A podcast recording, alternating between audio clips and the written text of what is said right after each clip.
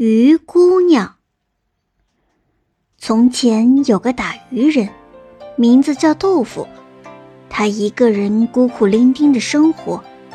他的父母给他留了一个破破烂烂的渔船，渔网也破了，但是他没有办法弄到新的渔船、新的渔网。有一天，他到河边打鱼。刚买了新渔船的老渔人金贵嘲笑他说：“呵，豆腐，你这张网，看看都烂成什么样了，龙王上来都网不着鱼，也就只配拿来擦屁股。我看你还是别在河边待了。你瞧你把我的鱼都吓跑了，你拿它到上面去撒吧，说不准能网个仙女回家。”嗯，哈哈哈哈豆腐羞愧极了，他羞愧的抬不起头来。他抱着破渔网离开河岸，朝山梁走去。他一边走一边哭。山梁上有一个水潭，名叫桃花潭。桃花潭水很深，也很清澈，水面上落了一层桃花瓣儿。豆腐擦干眼泪。碰碰运气，于是他走进浅水里，把渔网往里一撒，没想到这一撒网，竟然捕到了一条漂亮的蓝鱼。豆腐乐坏了，啊！正所谓不怕网破，只怕网不撒。我肚子饿了，这鱼不大不小，拿来红烧刚刚好。豆腐。你不要吃我！那条蓝鱼对豆腐说：“你用家里的瓦罐装山泉水来养着我，我给你烧饭吃。”豆腐把蓝鱼带回家，他从床底下取出家里唯一的大瓦罐，洗干净，装上山泉水，把蓝鱼养在瓦罐里。到了煮饭时间，蓝鱼从瓦罐里出来，变成了一位。穿蓝裙子的鱼姑娘给豆腐烧火做饭。鱼姑娘的蓝裙子有两个口袋，她从左边的口袋倒出米，从右边的口袋倒出鱼。不一会儿，饭菜就做好了。鱼姑娘给豆腐装好饭，摆好碗筷，说道：“豆腐，饭煮好了，你慢慢吃，我回瓦罐了。”豆腐很满意。呃，你也一起吃吧。鱼姑娘摇摇头。其实我是潭水龙王的女儿，不能食人间烟火。要是吃了这顿饭，我就再也不能变回鱼了。做鱼有什么好？还不如做我的妻子。从今以后，你跟我一起生活吧。鱼姑娘留下来和豆腐一起吃饭。吃完饭，她落下泪来。我怕擅自和你结婚，父亲要生气。你到潭边去求一下我父亲吧。你要说：“水龙王，水龙王，我要娶你的鱼闺女做新娘。”豆腐到桃花潭边，大声喊道：“水龙王，水龙王，我要娶你的鱼闺女做新娘。”桃花潭荡起一个大大的水波。水龙王的头露出水面。明天你跟我上山猎鹿，你在后面撵，我在前面堵。如果能成功猎到金鹿，我就把鱼闺女嫁给你。豆腐回到家，告诉鱼姑娘说：“水龙王明天跟我上山猎鹿，他在前面撵，我在后面堵。只有猎到金鹿，他才答应这门婚事。”我父亲是猎鹿好手，只要他不反悔，你们就一定能够猎到鹿的。不过他脾气反复无常，如果你发现他突然不见了，你要看烂泥塘里有没有水牛。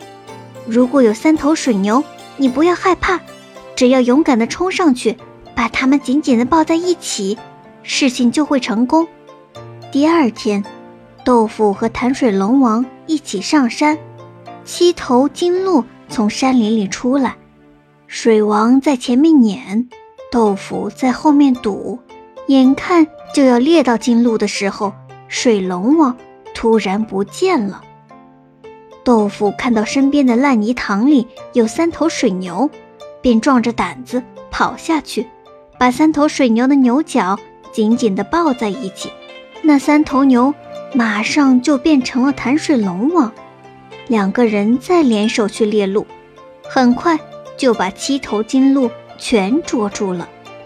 豆腐和鱼姑娘结了婚，开始的时候日子过得很幸福。鱼姑娘擅长织布，很快就挣够了钱，给豆腐买来了新的渔船、新的渔网。有了新渔船和新渔网，豆腐每天都能捕到很多鱼。他们的日子慢慢过得富裕了。再说那金贵，他有一个女儿叫金花，模样长得很漂亮。他见豆腐每天鱼满仓，人也越长越英俊，就对豆腐说：“如果你每天把捕到的鱼送我一半，我就在你的衣领上绣一对鸳鸯。”鱼姑娘会织布，却不会绣鸳鸯。豆腐每天只能穿素色的衣裳。听金花这么一说，豆腐便动了心。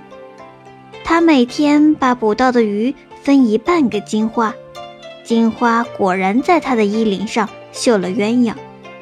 鸳鸯绣好了，豆腐每天捕了鱼就去金花那儿和她待在一起，饭也不回家吃了。鱼姑娘很伤心。一天傍晚。